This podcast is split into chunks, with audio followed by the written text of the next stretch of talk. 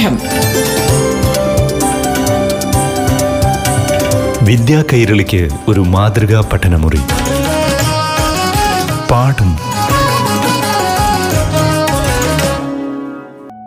നമസ്കാരം പ്രിയ കൂട്ടുകാരെ. പാഠം റേഡിയോ ക്ലാസ് മുറിയിലേക്ക് ഏവർക്കും സുസ്വാഗതം.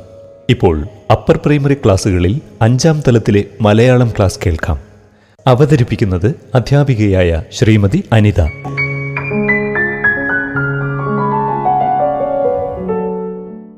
പ്രിയപ്പെട്ട കൂട്ടുകാർക്ക് പാഠം ക്ലാസ്സിലേക്ക് സ്വാഗതം. അഞ്ചാം ക്ലാസ്സിലെ അടിസ്ഥാന പാഠാവലിയിലെ രണ്ടാമത്തെ യൂണിറ്റ് ആണ് ഇന്ന് നമുക്ക് ചർച്ച ചെയ്യേണ്ടത്.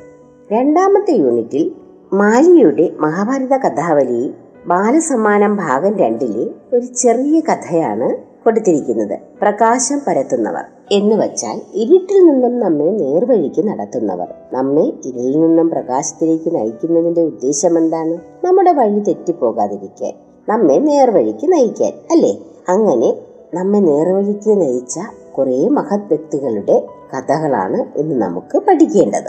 അത് നമുക്ക് ഈ പാഠഭാഗം ഒന്ന് വായിക്കാം. ഒരു വൃദ്ധ ബ്രാഹ്മണൻ കർണനെ കാണാൻ ചെന്നു. എനിക്കങ്ങ് ഒരു സഹായം ചെയ്യണം. വൃദ്ധ ബ്രാഹ്മണൻ അപേക്ഷിച്ചു.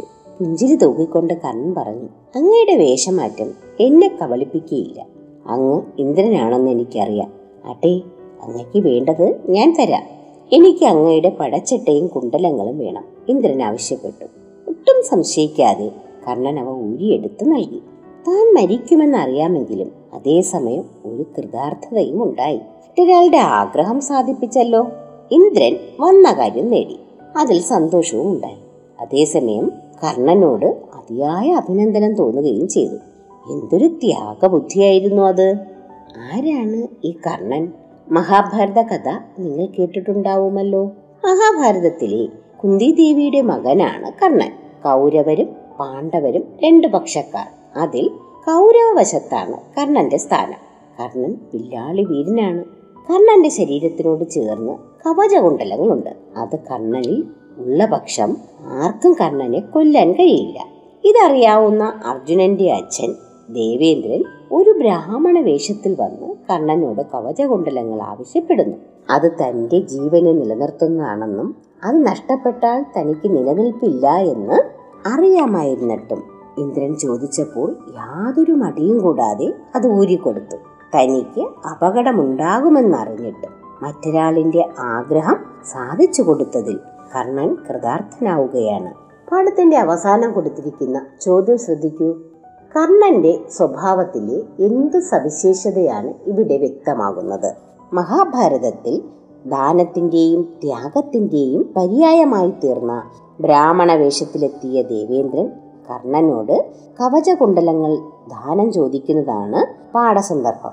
തനിക്ക് ജന്മനാ ലഭിച്ച കവചകുണ്ടലങ്ങൾ. ദാനം ചെയ്താൽ തന്റെ ജീവൻ ദാനം ചെയ്യുന്നതിന് തുല്യമാണെന്ന് അറിയാമായിരുന്നിട്ടും കർണൻ ഇന്ദ്രന്റെ ആഗ്രഹം സാധിച്ചു കൊടുക്കുന്നു.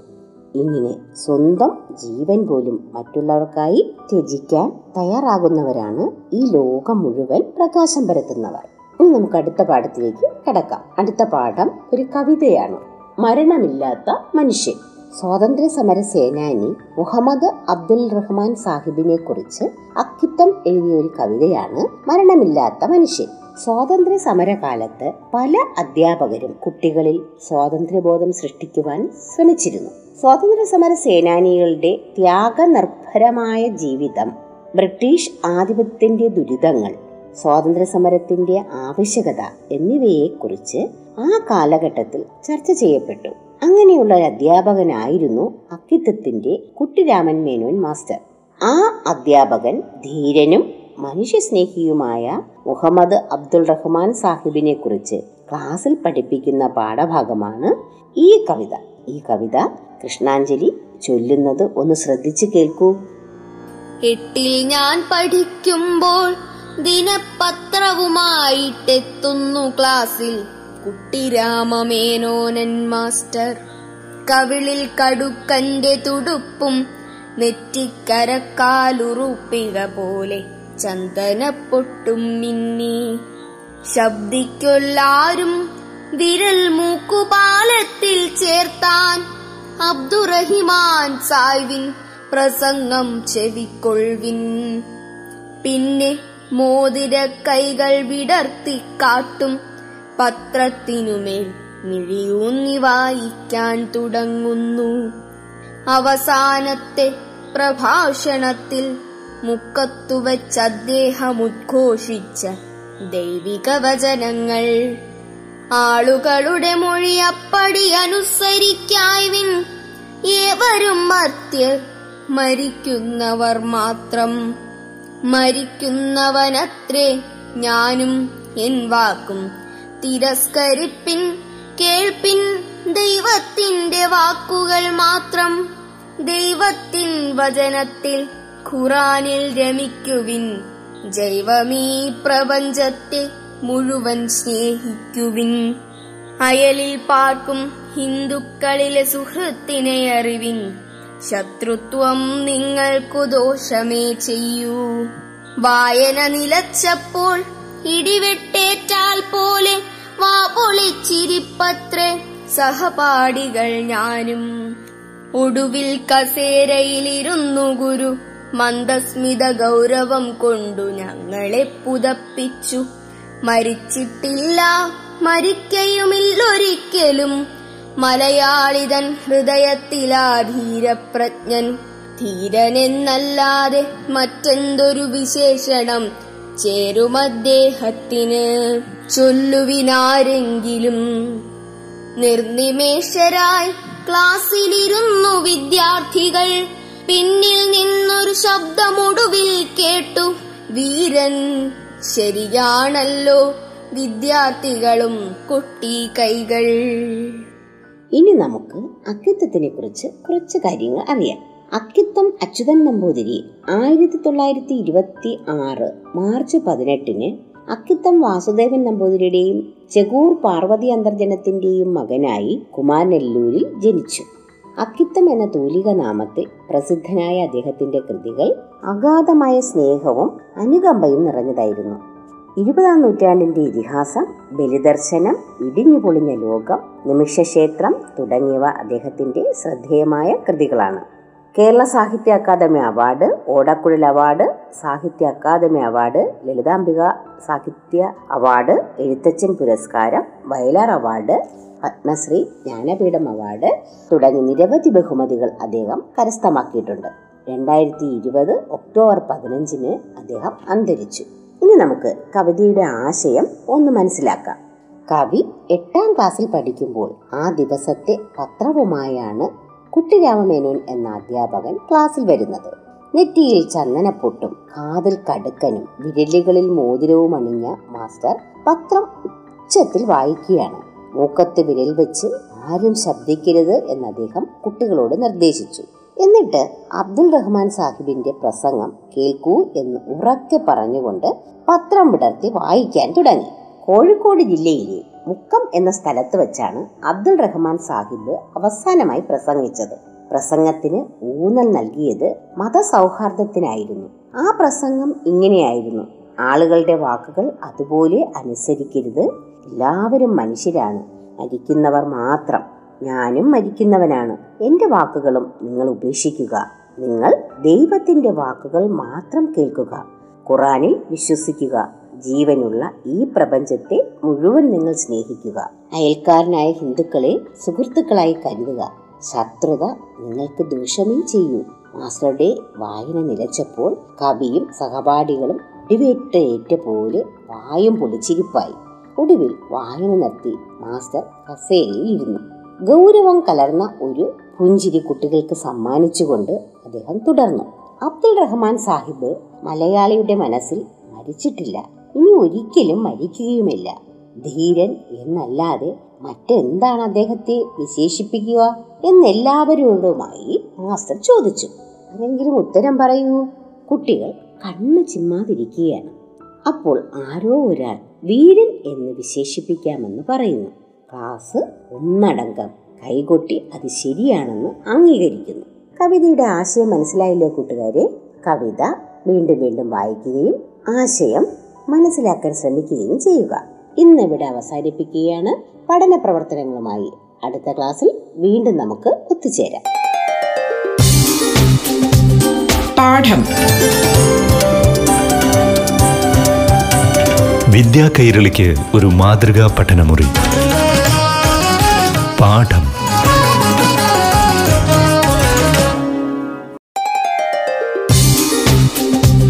പാഠം. വിദ്യാ കൈരളിക്ക് ഒരു മാതൃകാ പഠനമുറി. പാഠം. പാഠം റേഡിയോ ക്ലാസ് മുറിയിൽ ഇനി യു പി വിഭാഗത്തിലെ ആറാം തലത്തിലെ മലയാളം ക്ലാസ്.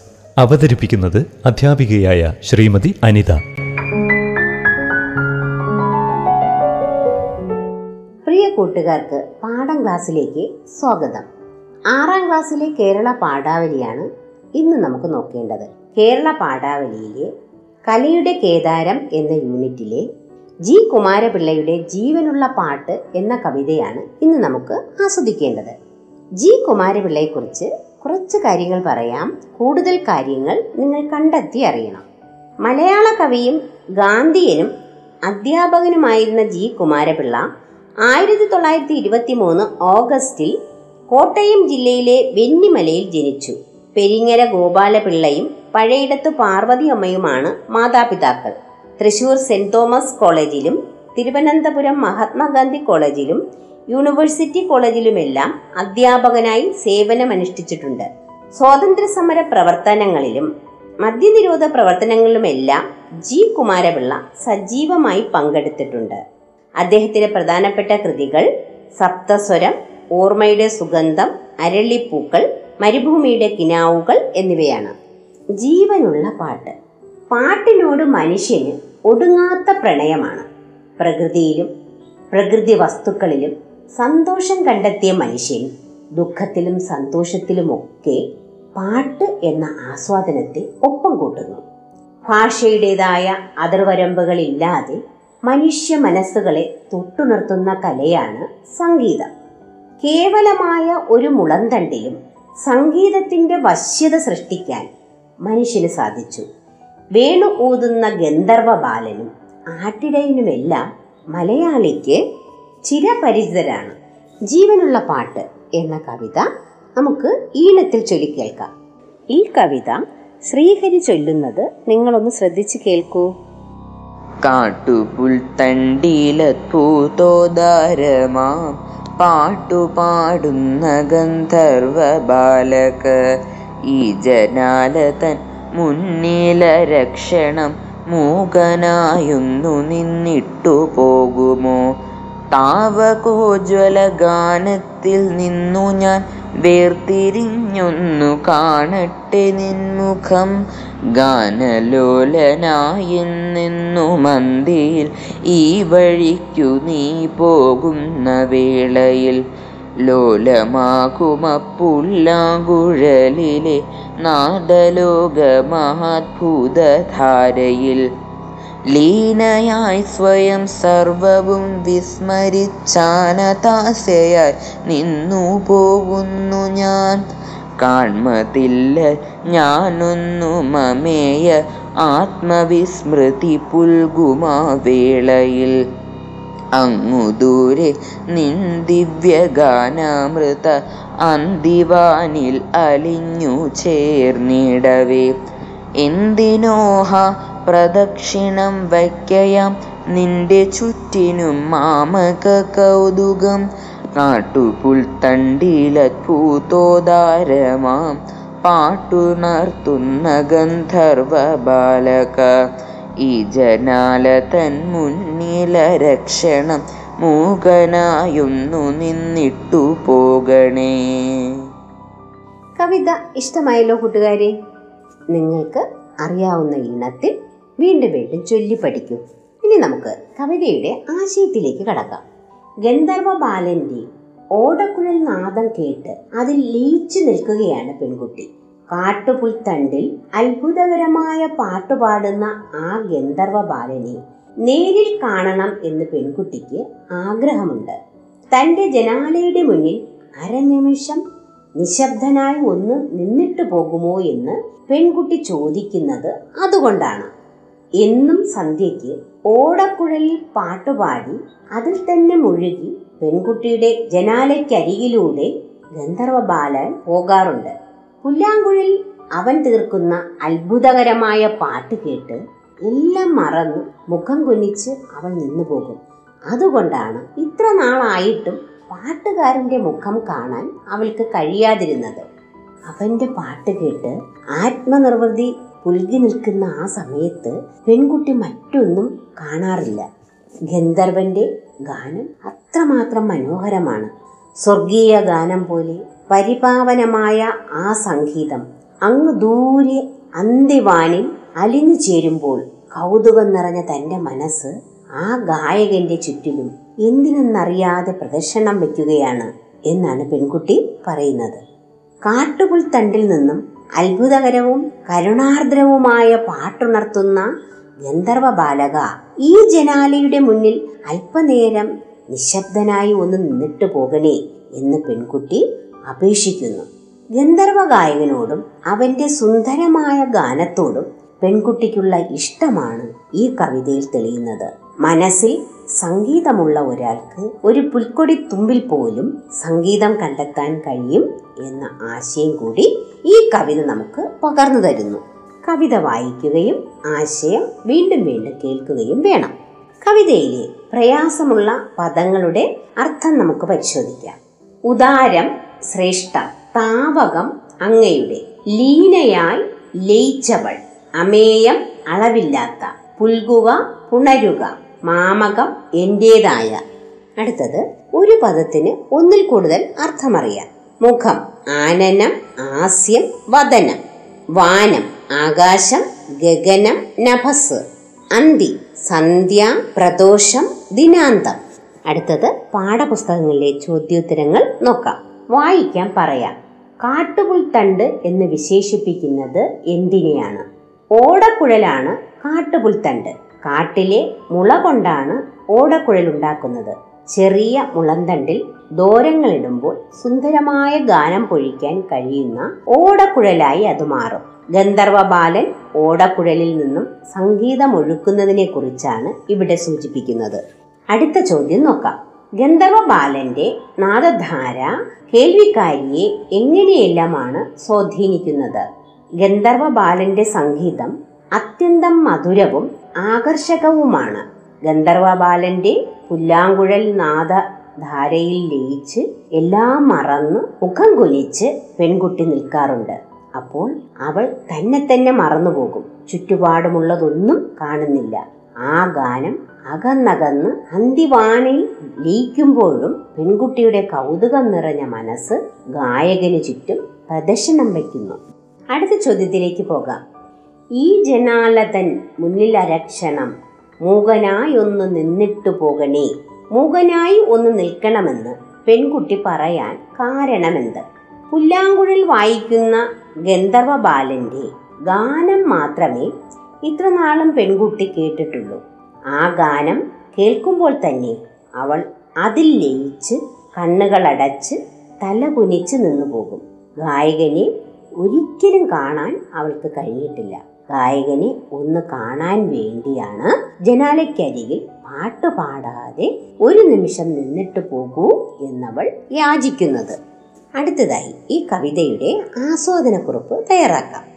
എങ്ങനെയാണ് കവിതയുടെ ആസ്വാദനക്കുറിപ്പ് തയ്യാറാക്കേണ്ടത്?